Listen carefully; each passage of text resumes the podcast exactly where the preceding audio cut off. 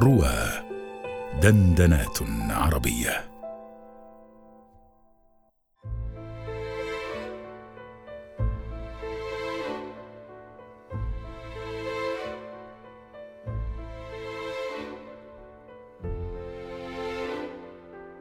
انفلت الكثير من يدي لأني لم أمسكه بالقوة الكافية.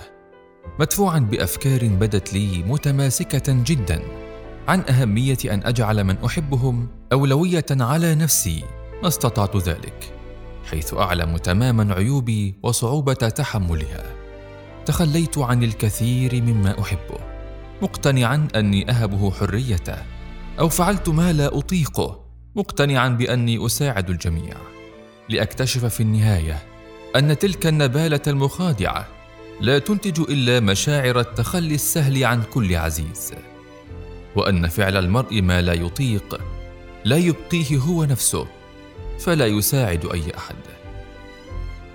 فوجئت حقيقة عندما سمعت صدفة من يقول اختر ما تحبه سيكون ذلك دوما أفضل للجميع. فعلا يا لهوي! كيف غابت عني تلك الفكرة السهلة البسيطة؟ إن باختيار ما نحبه نصبح أخف وأوضح. واذا أقل عرضة لسوء التفاهم. ومتخلصين من العوائق الوهمية التي تخلقها مخيلاتنا عن الواجب والصواب والتضحيات التجريدية التي نكتسب منها شعورا لحظيا بالرضا عن الذات. مخيلاتنا التي قد نكتشف في أي لحظة أنها قد أخطأت حساباتها تماما. بينما اليقيني أن أحببنا ما أحببناه فعلا.